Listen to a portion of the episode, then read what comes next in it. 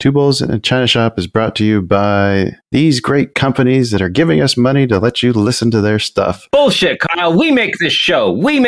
You and me. Two Bulls in a China Shop is brought to you by us. Someone's got to pay the bills, Dan, because it's not our trading. All right, roll them.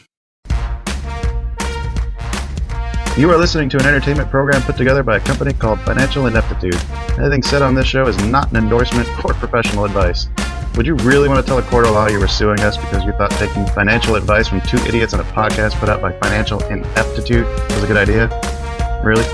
Clown hat smiley face.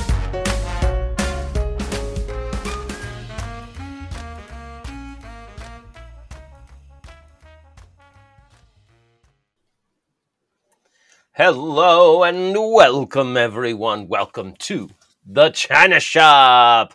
I'm shopkeeper Dan. With me, as always, is Kyle, creator of financialineptitude.com. Kyle, how'd your week go?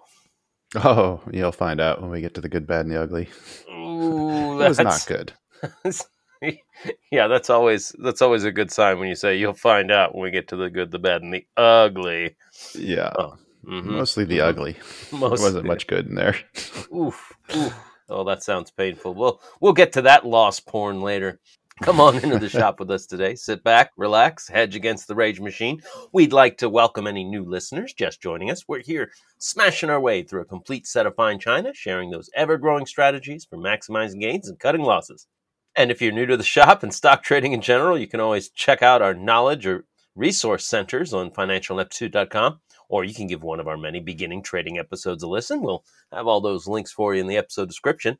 But the best place to be is, come on, join us on our free Discord server. We're getting on there just about every day with a bunch of amazing, really awesome people. It's a fantastic place to be. And did I mention it's free? No paid tiers or special access areas there, because fuck that shite. And in fact, free, it costs us money. Kyle, when they join the server, how can we transfer our hard-earned money into benefits for them? Just DM me with the address and whatever freebie you'd like. Give you a choice when you sign up. That's right. Got stickers. We got trading bracelets. We've got shot glasses, beer koozies, all kinds of good stuff. Plenty of China Shop swag. And we also will have a link in the episode description to the China Shop, where you can purchase more of those goodies if you haven't had your fill. Great way to support the show. I'm just so glad everybody's here. We have a lot of fun. It's always better with friends. And we got a lot going on. Kyle, you want to tell everybody about what we got going on? Let me see if I can remember what we have. We finished recording with Dan Springer last week. That was somebody that you found. Funded prop trader, just completed his eval period. We had a really fun discussion with him talking about futures and options trading. Yes. And he actually asked us a bunch of questions, which was kind of surprising. Yes, that was a good time. Look for that episode coming out on Wednesday. Then we'll have Dr. Hans, the investing tutor, returning. Dr. Hans. And then to round out the month of October, we've got Alex Demosthenes. The spooky Halloween recording. Guy is a trader on Twitter that we've been following, posting a lot of good content on there. Excellent. Well, that sounds fucking fantastic, Kyle. But you know what we got today? Oh, there's one other one that I got to get confirmed, too, that somebody that I saw that Anthony interviewed. I reached out to him. And I think we might have a date set for the beginning of November, but he's somebody who had been covering the Greensill collapse. Ooh. I don't know if you remember that, but that was the whole controversy that was wrapped up in the company I used to work for. So I am really looking forward to that conversation. Yes. Oh, that'll be fantastic. That'll be exciting. Definitely be teasing that some more the closer we get to it. Yes. But until then, folks, we have got a fragile, fragrant, frantic episode for you today. Lots of market-moving news, plenty of stocks on the radar, and more options than dollar damages sought in the Niemann-Carlsen cheating scandal. Ooh, chess is such a scorcher. Oh, you took my news story. What number did you come up with? I saw 400 million. Yeah, when I looked through, that's like the minimum, according to what he's seeking, even though the headline said 100 million. Wow. That's a lot of money. That seems a bit. Yeah, I'm not. I don't think he's going to get anywhere near that. That's he's going to have a hard time proving any of those. Look, that's how much money. Look, my friend at Greensill taught me how to do valuation. That's how much money I would have made if I was a super duper chess star. Right. Mm-hmm, mm-hmm. And as always, reach out to us, folks. We do love your messages and comments on Twitter and Facebook, on our Discord. Of course, we'll have the link to that in the episode description. If you're old school, you can send us an email to 2bulls@financialineptitude.com. That's the number 2bulls@financialineptitude.com. You can give us, or maybe you want to give us a phone call, 725-22-BULLS. That's 725-222-8557. We also accept textual messages. Textual, Kyle. Maybe you got a hot stock tip. Maybe you want to tell us about a great trade you just made. Or maybe you're just out walking in the woods doing your thing, and bam, this family with a station wagon just knocks you over, straps you to their roof, kidnaps you to the Seattle suburbs where you're forced to scavenge for food while people try to hunt you down. It doesn't matter. We just love it when you reach out. That sounds like, is that Harry and the Hendersons? Oh, you are so good at this. I got to make it harder. Funny thing is, I don't think I've actually seen that movie all the way through. Right. Well, you know, it could have been E.T., could have been Mac and Me. I don't know. There's a lot of 80s movies out there that might have lined up with. Anyway, Kyle, it's time to talk about those bet results. Well, I initially thought that we did kind of shitty because I misread one of the candles, but we wanted to short Rivian, and boy, Rivian really helped us out this week. It managed to spike pre-market on Monday and actually opened at just over $33. It's $33.06. We wanted to short it at open, half, and then half at 31. So we managed to get all of our position, about 50 cents from our stop loss. Whoa. Yeah. Luckily, it managed to not actually hit our stop loss at 33.5. But the action on Friday, that's where our good luck kind of ended. We missed our take profit at 27. And Friday, the bullish action made it close at 31.92. So it didn't quite make nearly as much as we could have. But still positive. Takes our total up to $482 even. Oh, we'll get back to start. Just you watch Random. No, we're almost there. We need one more week. Random, they went with SHIP, S-H-I-P, which opened the week at 51 cents, closed at 48.8 cents, which brought Random down to 427.53. The day is ours. Yeah. All we have to do is not lose a lot, right? Oh. I mean, Random could pick a... You never know. You never know. We've seen bigger turnarounds. Return of the meme stocks and Random's leading the way. All right, stick around to the end. We'll be making that bet. See if we can close out the month of October with a big W. Woo! But until then, Kyle, I think it's time to talk about some news. All right. Get down. Dow drops deep on moving inflation, COVID frustration, war damnation. We're just bringing you the fucking news. You gotta recognize the game if you don't wanna lose. We're just two bulls trading information. Yeah, we are. Rioters raiding, insider trading, taxes are raising, bills on the hill. We got a crypto mill. No, they ain't growing weed. When the Fed speaks today, it's some shit we don't need. Sing it, Dan. Two bulls trading information. What? Two bulls trading information. I inclined to agree. Two bulls trading information. That is accurate. Very accurate. What information? True. What? All right, Kyle. Which one of us is leading off today? Well, you already mentioned the top story, which was the Hans Niemann lawsuit. Did you cover the Christian McCaffrey trade to San Francisco yet? Oh, no. Oh, those wily San Franciscans. Oh, shit, sorry. Wrong podcast. I suppose. I don't know. What do you got? What do you got for us? Why don't you go ahead and lead us off? The federal deficit, she is a dropping. This year, the United States budget deficit has been cut in half. and there was much applause. Granted, we're still... Well... yeah. Well, hang on. Wait a minute. Just going to take that at face value, Kyle?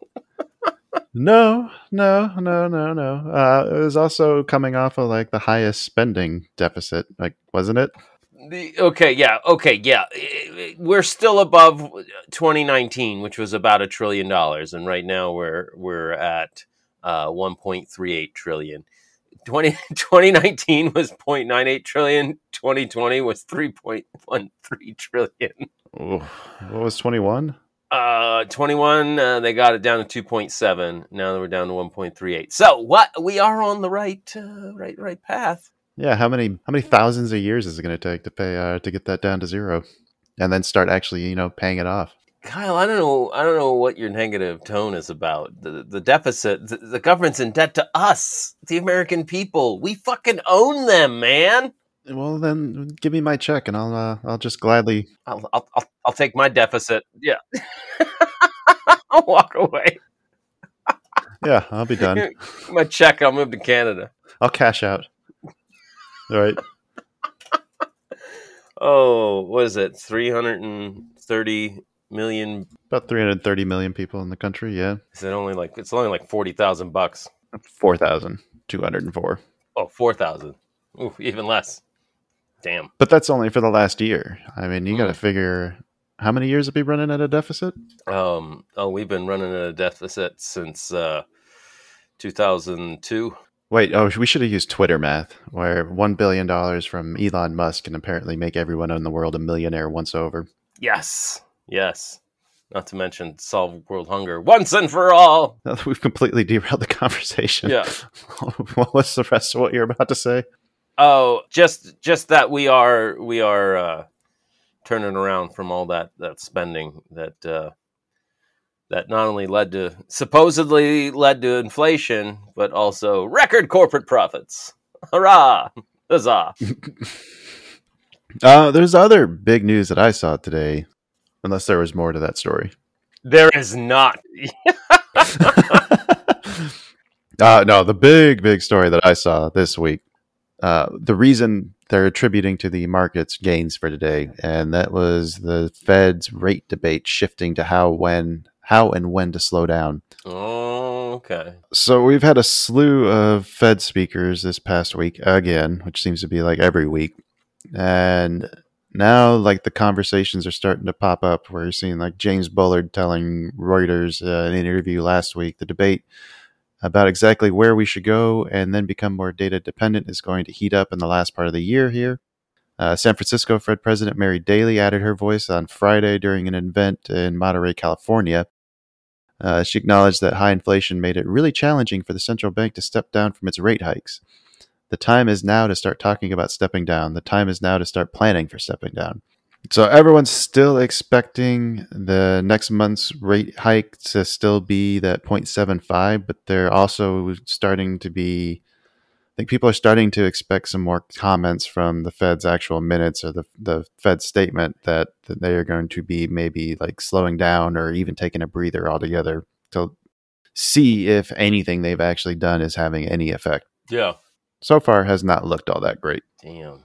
Yeah, there's a couple other people were talking more about this too. In a speech earlier this month, Lael Brainerd offered a list of reasons to be cautious about further tightening without overtly calling for a slowdown or pause. But then you've had Fed President Charles Evans this week in Virginia warned of outsized nonlinear risks to the economy if the federal funds rate is lifted much beyond the 4.6 level officials projected in September that they would reach next year.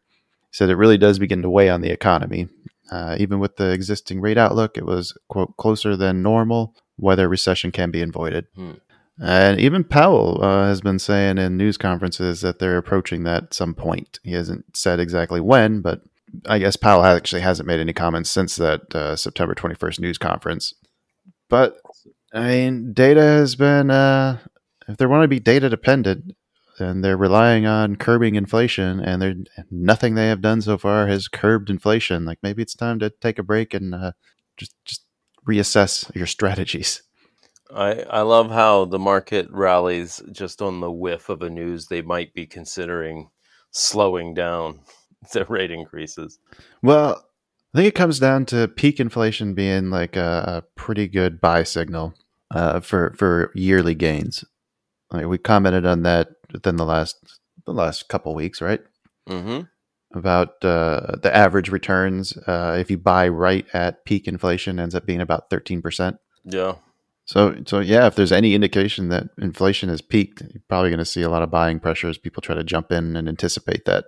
Well, we've had two Fridays in a row now. Well, I guess, no, technically it was last Thursday, right? Two weeks in a row where we've had some solid, strong days of buying with good volume. Mm-hmm. Or I should say, well, good buying comparatively to what it's been at.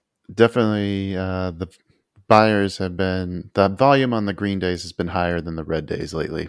Yeah. It's looking like it's a decent volume even when you look back to the days before we peaked January this year. Now, that's a really strong close of the futures market today.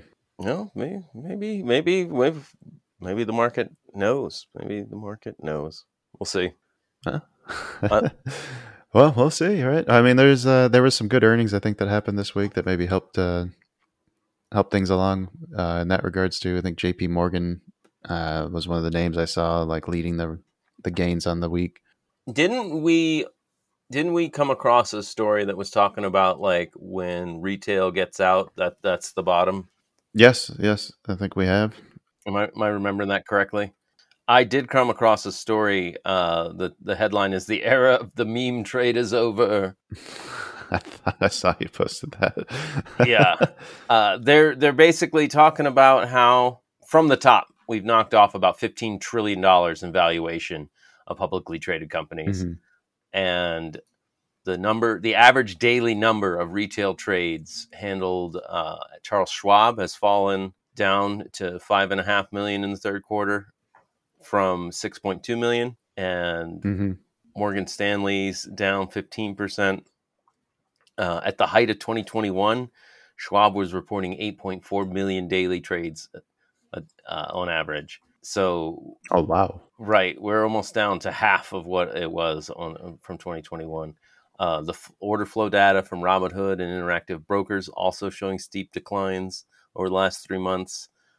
In February 2021, Interactive Brokers was at 3.7 million daily retail trades. Now they're at 1.9 million for September. So we got a lot less retail action going on lately, which is great for the show, great for the market liquidity. Well, I know, right? But does that are those people like done just day trading, or have they like gotten out of the market completely? That's the real question. That is the real question. We don't know. We just know the frequency of trading is down, which is not good for liquidity. I think the one thing we've been missing or not seeing yet is like the actual capitulation moment. Well, maybe we did see it. Maybe it's turned. Maybe. I mean, but I think we'll know it when it happens. Anyway, Robinhood is laying off 23% of its full-time staff. Their second cut this year because retail trading's down. Mm-hmm. I mean, I don't want to make any speculation about how Robinhood shouldn't have fucked with what was bringing them money, but it definitely came to mind. I definitely thought it very loudly. Yes, yeah. To quote Robinhood CEO Vlad Tenev, "Last year, we staffed many of our operations functions under the assumption that the heightened retail engagement we had been seeing with stock and crypto markets in the COVID era would persist through 2022. In this new environment, we are operating with more staffing than appropriate." Why would you think that was going to continue? Because it sounded good to their investors, I suppose. Greensill. Yeah. This CNN business article does state that the loss of retail investors is concerning.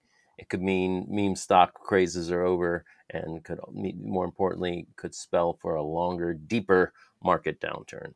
So undoubtedly, there's less trading going on, but I'm sure there's a lot of retail out there still holding on to some big tech stocks. Oh, I'm sure. And trying to rotate into more dividend-paying sectors like energy. I don't think I don't think all of the information floating out there is bad. I think there are people in the retail crowd who know what they're doing. They're still trading. Oh, there's a ton of them out there. They're just sometimes hard to find because they're not as vocal. Yeah, right.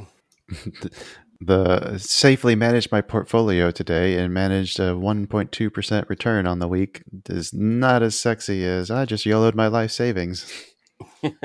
Tesla calls? Right. All right. What else you got? All right. What was the commodity we were talking about a couple weeks ago? That was it silver? Were we talking about silver and the fact that like its price wasn't really reflecting of the actual demand and availability? Yes. And I think I found something that's kind of making it look like copper's seeing something similar too.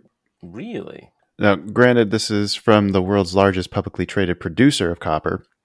So, you know, I got to take what they say with a grain of salt, but they're saying that copper prices do not reflect a strikingly tight physical market. Richard Atkinson, the CEO of Freeport-McMoRan Incorporated, said it's striking how negative financial markets feel about this market, and yet the physical market is so tight. We are not seeing customers scaling back orders. Customers are really fighting to get product.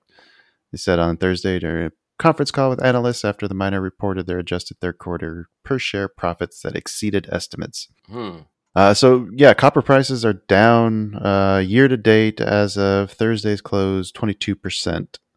But with everybody shifting to green energy or you know, trying to, that uses a lot of copper. Yeah. So like demand has been, according to Freeport, demand has still been really good. Oh, yeah. Let's see. They've been delivering supply growth and successful ramp-up of underground operations in Indonesia. The production rose from a year ago to 1.06 billion pounds, beating the 1.03 billion pound average estimates tracked. The estimates among analysts tracked by Bloomberg. Their earnings did drop as the costs have rose, but they're still ahead of expectations. It's just, it sounds very similar. Sounds very similar to what we're talking about with silver. Yeah, yeah. Does that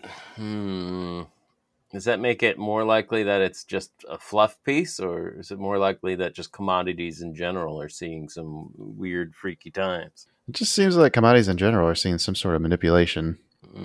That's not a word you can throw around lightly either, but whether it be people, you know, releasing reserves to keep the price stable or something like that. I don't know. Oil. Right. So I don't know. Maybe there's some opportunities there in commodities. Right. Physical goods. They are the traditional inflation hedge. So silver is not. I'm looking at. I still have the silver chart up. I'm like, it's still not kicking ass compared to inflation. Damn. Right. You know who does kick ass despite inflation, Kyle? Who's that? The awesome team from Order Flow Labs. Order Flow. They were kind enough to share their toolkit for trading futures on CR Charts, MotiveWave, and NinjaTrader with us. These gentlemen have put together some of the most amazing custom studies for structure and execution. I know we've talked about them before. Buy-sell zones, exhaustion, absorption detectors, reconstructed tape. They got something for everybody. It's quite literally like having some seasoned professionals give you some shortcuts like, oh yeah, be looking for this, but we'll make it just in this handy little indicator for you. Boom. Really, really just makes it so much easier to be reading your charts. They got something for everybody. They're constantly... And they also show you how their tools work. It's not an indicator that you just get and then are expected to follow blindly. Yes. So check them out at orderflowlabs.com. Two Bulls in a China Shop is also proud to be affiliated with TradePro Academy. TradePro Academy is an educational platform that offers institutional trader development programs and new and experienced independent traders, which means that you can learn to trade like a big institution. They have got a great staff of highly knowledgeable and successful traders, and there's just no better place that we've found to learn everything you need to know to be a successful trader. Find them online at tradeproacademy.com, or you can just use that affiliate link in the episode description. It's a great way to support the show, improve your own knowledge and skills. And if you do join that Discord, we have links for 10% discount code. Now that George is no longer running the company, we don't care if he knows, so tell him. Tell the world. All right, should we move on, talk about some stocks? Yes, let's talk about some stocks.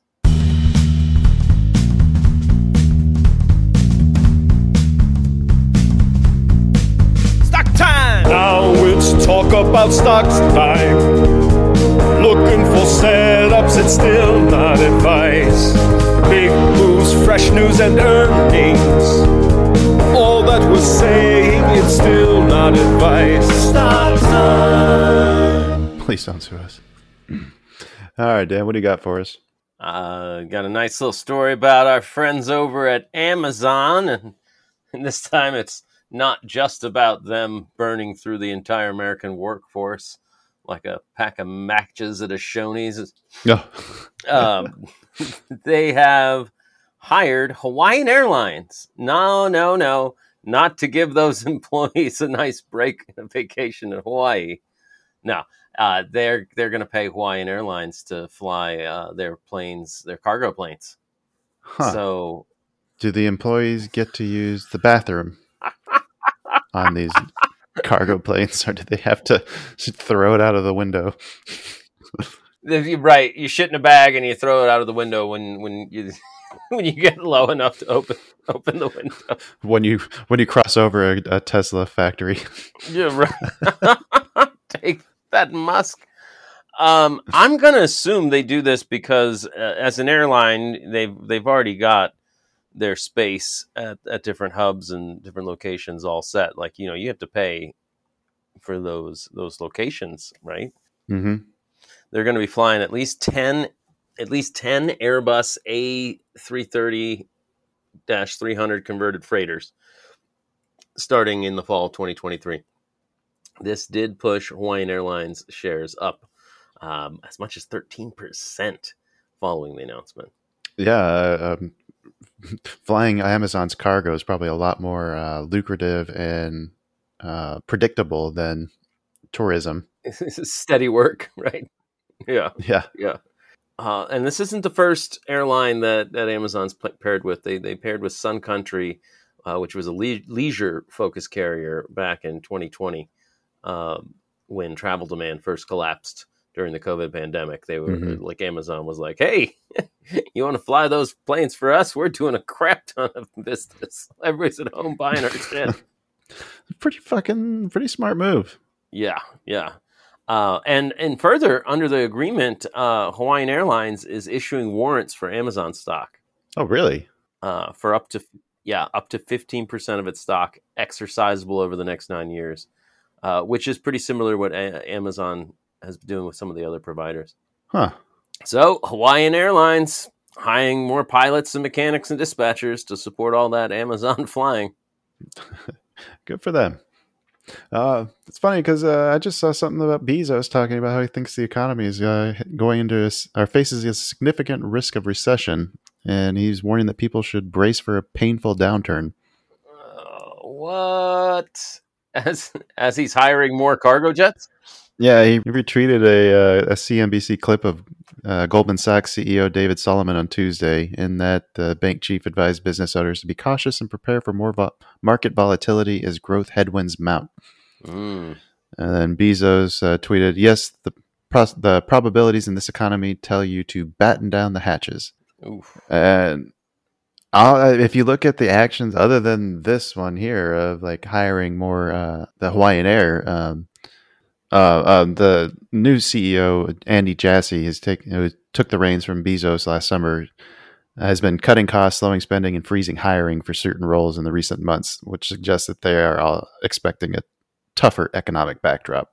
So this sounds like I wouldn't read into that as like they've got more demand than they can service right now. I think they probably just found a really good deal to help them save some money. Right. Like maybe the cost of renting Hawaiian Air's airplanes was cheaper than the cost of maintaining maybe some older ones that they had in service or something along those lines. Yes, part of that article did say that it wasn't adding to the fleet, but replacing some retired parts of the fleet. Yeah. That makes sense there. It's probably some kind of cost-saving measure. Oh, yeah. Well, and now Hawaiian Airlines is going to be on the hook for the upkeep of those planes. Right. But yeah, Bezos has now become a big bear, it looks like. Uh-oh. Well, I think that he's got some competition because you know who else is a big old bear? Oh no. Richard Branson? Wario. I'm sorry. I mean, Elon Musk. Oh, no. What did he say? He was saying, somebody asked him on Twitter, the Tesla owners of Silicon Valley, how long do you think the recession will last? Elon Musk replies, just guessing, but probably until the spring of 2024. Sounds worse than what Bezos is saying. We have some kind of like battle of the bears, battle of the billionaire bears. Billionaire Bears is a cartoon I would like to watch. It could be. I mean, it's wild that in this same Fortune.com article, they're talking about how Tesla at one point was a month away from bankruptcy, and it was all the cheap money that got Tesla through, right? Mm-hmm. All of the stimulus spending that we started in 2009, like it just... the thing that made Cathie Woods look so brilliant for so long. This the easy, cheap money. Keep flowing, right. Keep flowing. Yeah. Now he's saying, well, you know, recessions have a silver lining and that companies that shouldn't exist stop existing. Right. Which is funny to me. As money gets harder to access. Yeah. Yeah. Because it was all timing. There was a time when if we'd gone into recession, Tesla would have stopped existing. Right. Or they would have been bought out by somebody else. Or Apple would have bought them for peanuts. Yeah. So there you have it. Musk fighting for the biggest bear in the world status with Bezos. Is there an award for that? I don't think so. Last story that I got that I wanted to cover today. Remember the stories we've been talking about with Netflix trialing out their crackdown on password sharing and threatening to charge an extra monthly user fee? Yep. Looks like they finally announced that that should be taking effect early next year. Yeah, I recently was looking at all the different streaming services, making a little spreadsheet. Now that I've moved to Vegas, putting together like, okay, what do I need my streaming services to be? And Netflix did list its $6 a month one device only with ads plan. Yeah, I saw that. Yeah. That's launching on the 3rd of November. Yep. I don't know. Is that going to be available here, though? Because the only countries I saw listed in this article were the UK, Canada, and Mexico. I certainly was not using a foreign IP address when I was Netflix shopping. Oh. Netflix hasn't yet announced the pricing for these extra users, but it's probably going to be somewhere around $3 to $4 per account. And it looks like they unveiled a account migration tool to transfer a user's sub-account data, their viewing history recommendations and such to their new independent subscription. So I think it looks like it's based on all the people that you have, like their own profiles. So like if you have one and like say your brother has one, and your mom has one and your significant other has one, like can you just delete that account and then you'll be fine? That just whenever they log in, they use yours. When I was just shopping for it, it was $5.99 for one screen, $9.99 for two screens, $14.99 for I think three screens, and then like $20 a month for five. Yeah. So I don't think it has necessarily. Why do they care where those screens are? Because that's what the password sharing is only one screen at a time for the cheap plan. No, that's I'm saying is that's annoying because like I paid for four screens, or I think it was the account that I signed up for. So four people can use it. Like it should be up to me, like where those four people get to use it. Right. Whether they're away at school or halfway across the world. Right.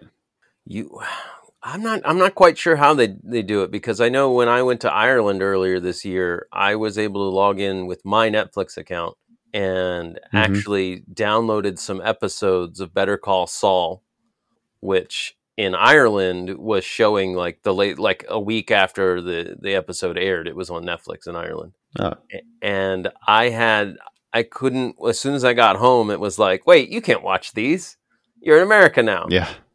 And I had to open the app without any internet access to actually watch the show. So like I was able to travel with mine, and it certainly let me use it. I don't know if that's changing or not. Well, what it says in the article here is that the move is charging extra fees for extra user sub-accounts, users outside of your immediate household who use your login to access the service. Mm. So everyone listed on the who's watching screen is going to cost you extra money if they don't also live with you. Oh, I see. Okay. So I think if you just delete those other accounts and say like, oh, guess what? You have to share my list now, then it should be fine. Yeah, but if you're watching something, they won't be able to log in and watch something on your account. Oh, right. Okay. That's where they get you. Or even worse, it logs you out while you're in the middle of watching your movie. Like, God damn it, kid. Well, when this goes into effect, I'll keep mine available until that actually happens. I'll let you know what if I find any workarounds. All right. Fair enough. I'll save the tough ones for a yellow man. Yeah. Yes. I'll take the easy assignment. Well done. As is tradition. All right. All right. We ready to talk about some crypto? Yes. I got some crypto in my wallet, hanging out on my Ethereum blockchain. Yeah, I got some crypto in my wallet, some doji, sushi, polka dot, NFT. Decentralized, anonymized, fabulous cryptocurrency. Mm-hmm. Mm-hmm. Thank you again, Ray, for that beautiful, beautiful crypto song. Fucking love it. Well, you want to lead us off? Yes. Kyle, for the first time since 2020, the volatility of Bitcoin has fallen below the NASDAQ and the S&P 500. That is impressive. Right? It's now... Really? Yeah, it's got lower volatility than the indexes. Bitcoin is a more stable investment product right now than the NASDAQ and S&P 500. Yes. It's been hovering around 19,000 for more than a month, while NASDAQ and S&P have been roller coastering. Yeah, they've been kind of whipsawing quite a bit.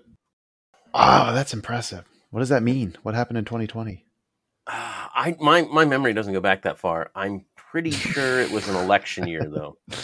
Right. Fuck.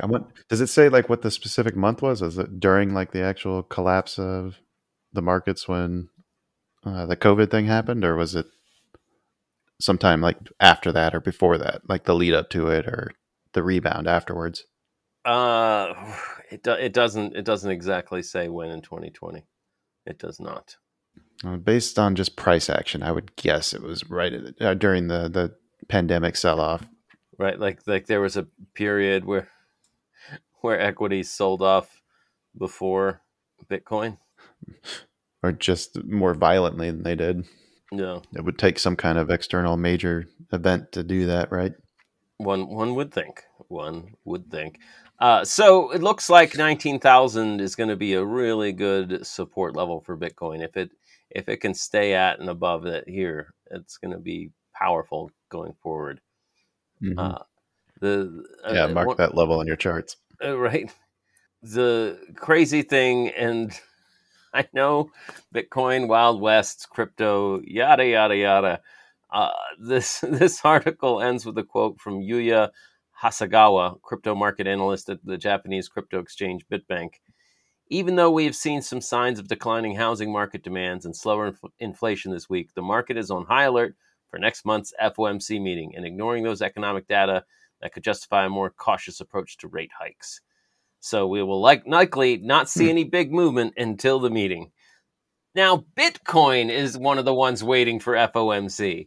Like, it's all comes down to FOMC.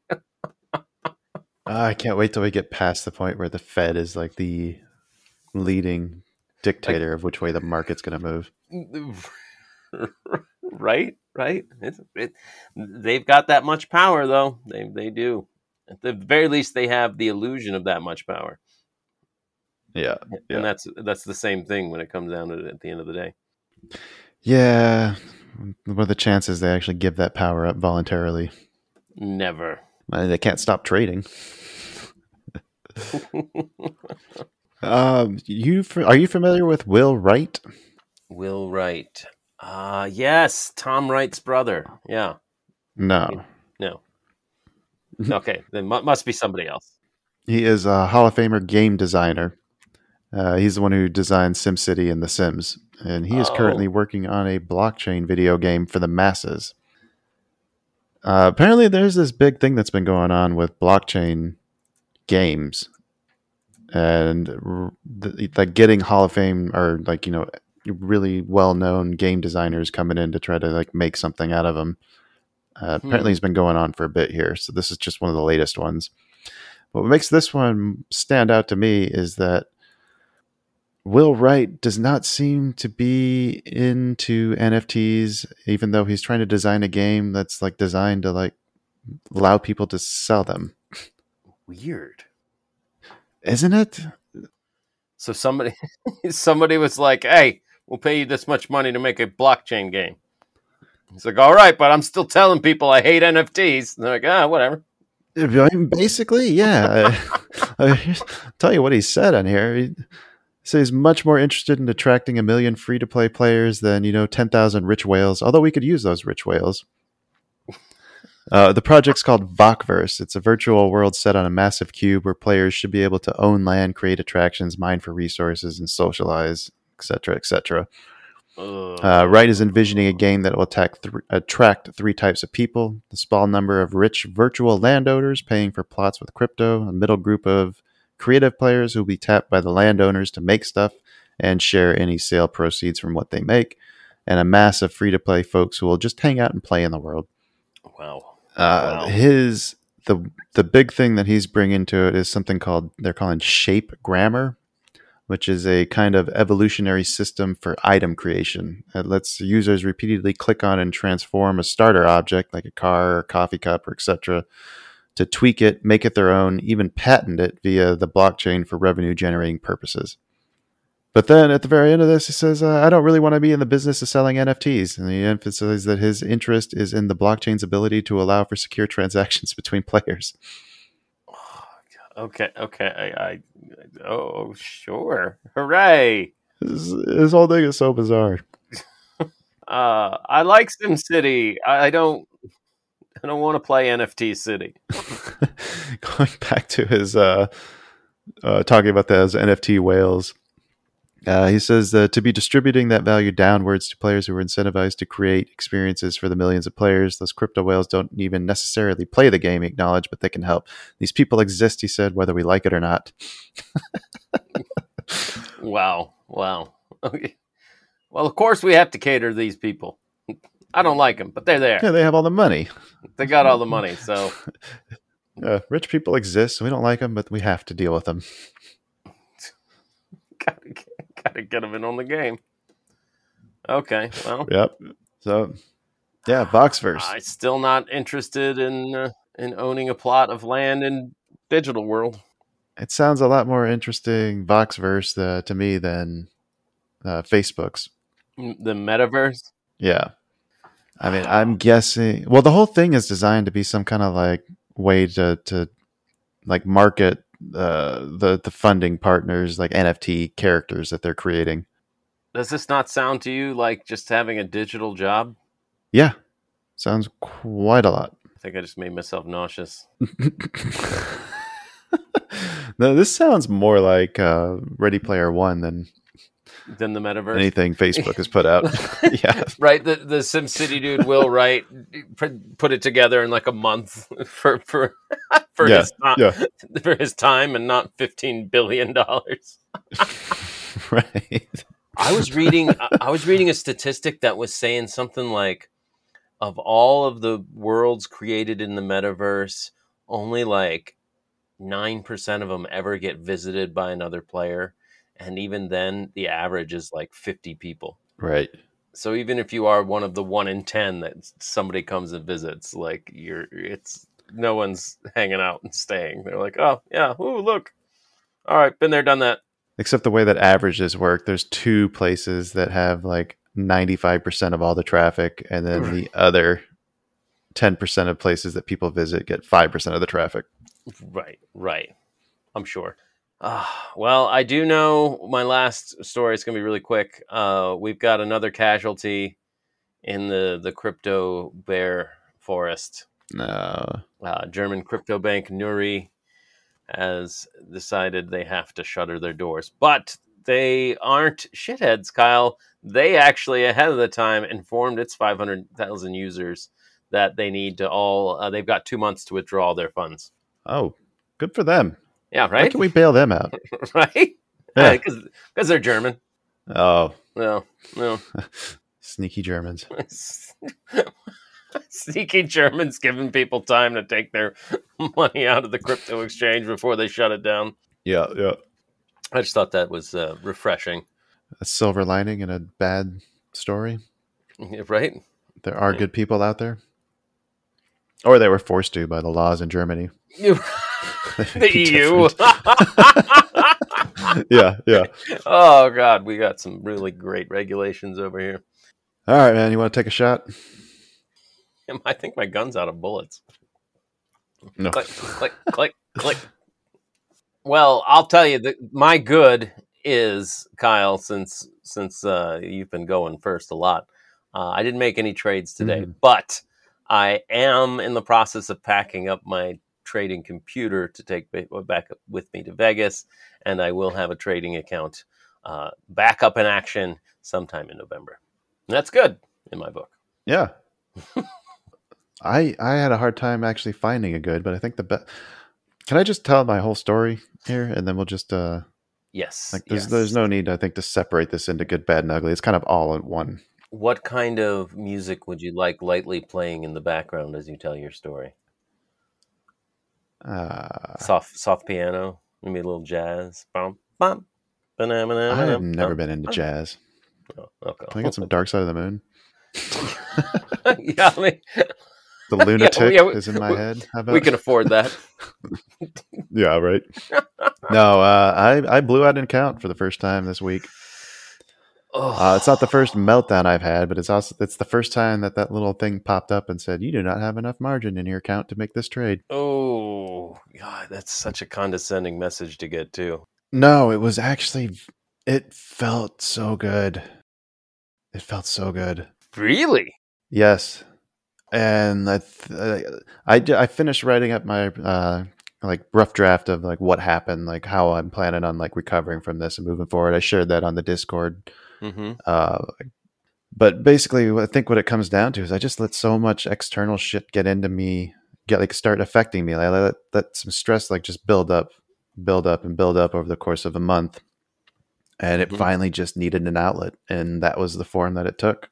Wow. Okay. And I initially resisted that, but the fact that it just felt so good to just finally like let it all out, like I couldn't stop it while it was happening, even if I wanted to. Interesting. It was such a weird feeling. Yeah. But I did, and I'll go through and kind of hit the highlights of kind of what my plan is here moving forward. That was the good I think that I can take out of this is that I've learned that I need some mechanisms in place in order to try to prevent something like this from happening. And there is good in that it wasn't a full-sized account. It was definitely a mini account. Mm-hmm. So even though that's still demoralizing and depressing to blow out an account like that, it could have been a lot worse. Yeah. So the main things that I've identified is that I need to develop a habit of purging my thoughts and emotions before starting my trading day. So my plan is to use a suggestion from Purdue where I will start journaling pre-market, just like a purge, like everything that's affecting me, that I'm thinking about, that I'm dwelling on, that's causing me any sort of stress. I want to just get it down onto a piece of paper so I can get it out of my head. I also plan on taking set scores before and after doing this process. So that way I can kind of get an idea of the effectiveness. And I also plan on disqualifying myself if that purge does not work and I find myself thinking about these thoughts that I've written out should be very easy because I got them written down. I can go back and look. Right. The second part, and this was the other thing that I think kind of led to things going like spiraling out of control. And this is like, I dealt with the stress for a long time, but then I started introducing a new bracket, and I didn't fully test this bracket. I just kind of let it in there. It had a little bit more size. It had an extra contract. And so like when it came to like hitting a loss limit, like I didn't plan for any of that stuff. I had no scaling. I didn't have any hard stops in place. And then introducing something into my trading with live money that I hadn't fully developed just opened the door for everything else to start to degrade from that point. Yeah. That little lapse in discipline just spiraled out of control over the course of, I think, about 3 or 4 days at that point. So moving forward from that, my plan is that the only things that are going to be allowed to be a part of my live trading are going to be things that have been fully developed, written out, and back tested. Minimum 50 trades, but 100 would be preferable. Yeah. I kind of touched on the loss limits and hard stops, so I'll definitely be putting that into my plan, along with consequences for what happens if I break them, because that was something else that has been missing. That's something we put together initially when we went through the TradePro Academy. Yeah, push-ups. I remember doing a lot of push-ups. We did some push-ups, but we also had like stops, like, okay, if I break this rule, if I break one of these rules, then I'm done trading for the day. If I break these drawdown rules, then I'm done for the week or I'm done for the month. Like yes. All that seems to have gone out the window over the last year for some reason. Yeah. And then the last thing that I'm going to start doing is I realize that everything that I've kind of come up with all relies on me to identify it. And when we've got such a great community at the Discord, it makes zero sense to not try to, involve some sort of allow that group to be able to look at the trades that I'm making and question me if they're starting to see something slip. What I envision that taking the form as is a weekly trade review. So anybody who wants to participate with that will be trying to figure out a date, maybe doing a trial one this weekend, looking at like their best and worst trades or any questionable ones that we want to discuss and any struggles that you've been encountering in the past week. Like it's silly not to take advantage of such a great community and lean on each other and help keep each other accountable and learn and also share each other's ideas. Like there's a lot of great ideas that people have, and looking at their good trades as well as their bad ones, like maybe we can get some good sharing going on because of that. Yeah. Well, I think that'd be wonderful. That's the plan. That's the direction we're moving. I still got a lot of work to do because now I got to go back through and figure out which setups meet my criteria and what I got to start building these other habits, and I got to fix my fucking trading plan. It's things that are so obvious when you look back on them, and then you think like, why do I need this? Like it doesn't even enter your head like why you need that until you need it, and that's what makes trading so hard and humbling sometimes. Yeah. Oh yeah. Wow. Well, I appreciate you being so open for everybody. It's only going to help you, and extending that to the Discord, I think, can help a lot of other people along the way, because if we're trying to trade in a vacuum, it's just going to get depressing and miserable. Mm-hmm. And trading together can share some of those psychological burdens of, hey, like we're all human and we're all privy to the same kinds of psychological traps. It's not just the support, but it's also the challenge that you need too. Like when I post, if I post or share a trade and someone says like, what did you see that justified that entry? And I can't justify it. Like that's good to be challenged on that. Yeah. I just, felt it was time to be in a trade. Yeah, exactly. But yeah, the full report, the rough draft at least, is up on that Discord. I pinned it in the Futures Journaling tab. I encourage everybody to check it out and share any comments or thoughts that they have, or any ways to improve that, or if there's anything they think I missed. More participation can only help, right? Yes. All right. Yeah, that was what happened to me this week. Oof. That's a bit of a roller coaster. I have no doubt that you'll be able to keep moving on and come back better, stronger than ever. That's the plan. And plus, now I don't have to worry about this happening anymore now, right? Got it out of the way. They say every trader goes through a blow up. Hey, it's done. I finished it. Hopefully just the one. Doesn't mean it can't happen again, but I at least got the one. Yeah. It's right. All right. Well, in the meantime, what do you say we make a bet? All right, let's do that. I need it, wanna beat it, gonna win it if I take it from you. I'm filling my positions, quit your bitching, random's gonna lose. Got a chart full of levels and a stop that's not too tight. It's bet picking time in the shop, so pick 'em right. All right, Kyle, what are we looking at? I've got one that I like. Oh, yeah? Yeah. Is it long snap? Because no. No, it is not. Take a look at Nordstrom, JWN. Oh, your old friend Nordstrom, huh? Oh, I see. They are about to break resistance. Yeah. Okay. I like it. Where do you want to stop? I want to stop at $19, which is just below that little tail from Wednesday. Yeah. And I'd like a take profit one, kind of like halfway up into that gap fill, so right about 21.5, and then TP2 we can put it just under the full closing of that gap at 22.90. Yeah. Too many times that round number doesn't get hit, so just go a little bit below it and see if we can't front run everybody else. 22.80. 22.80? Yeah. Sounds good to me. All right. Yeah. I really, really like that level. I like that. Good eye.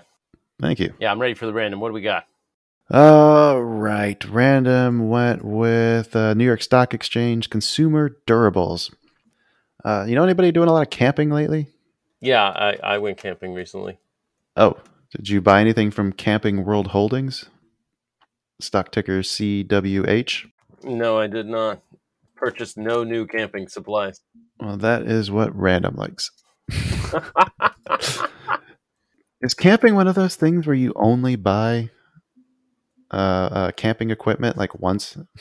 Well, I mean, if it's decent camping gear, you're going to use it many times. Right.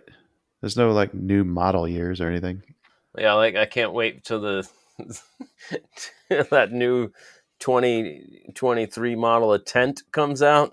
Right. Got those pocket shelves in the back. Been waiting for. I don't know. I don't know how I feel about this one. It looks to me like it was looking like it might have broken structure.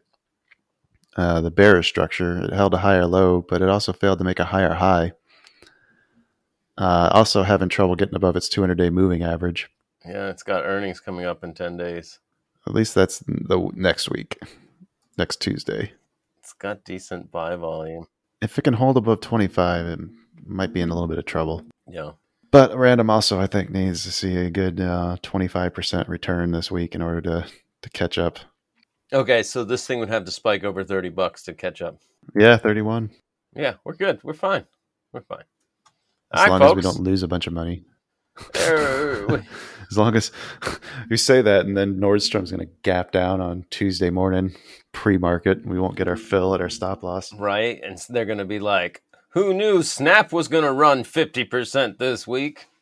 Anybody making a joke about it? Did you really want to go long Snap? I mean, it might have a rubber band effect. Like, a lot of buy volume there. People are like, "Oh shit, Snap just got really cheap." No, well, let's. But I want it mentioned just in case. If it does good, I can sound like a genius. If it doesn't do good, I won't bring it up again. Anyway, all right, folks, there you have it. We're long Nordstrom. We got randoms, got Camping World Holdings. We'll be back at you soon with some more exciting episodes and the thrilling results to these bet picks.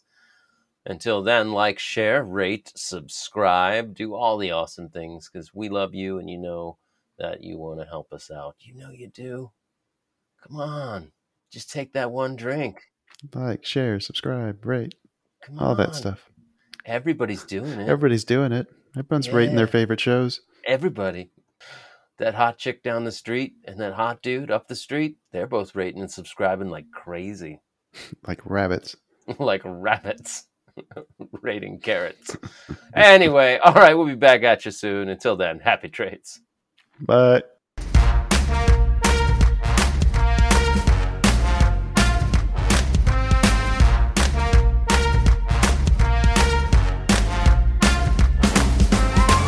Two Bulls in a China Shop is an entertainment program, and all thoughts and opinions expressed in the show belong to the hosts and not of any company. They are not intended to provide specific advice or recommendations for any individual or on any specific security or investment product. It is only intended to provide entertainment about stocks and the financial industry of trading.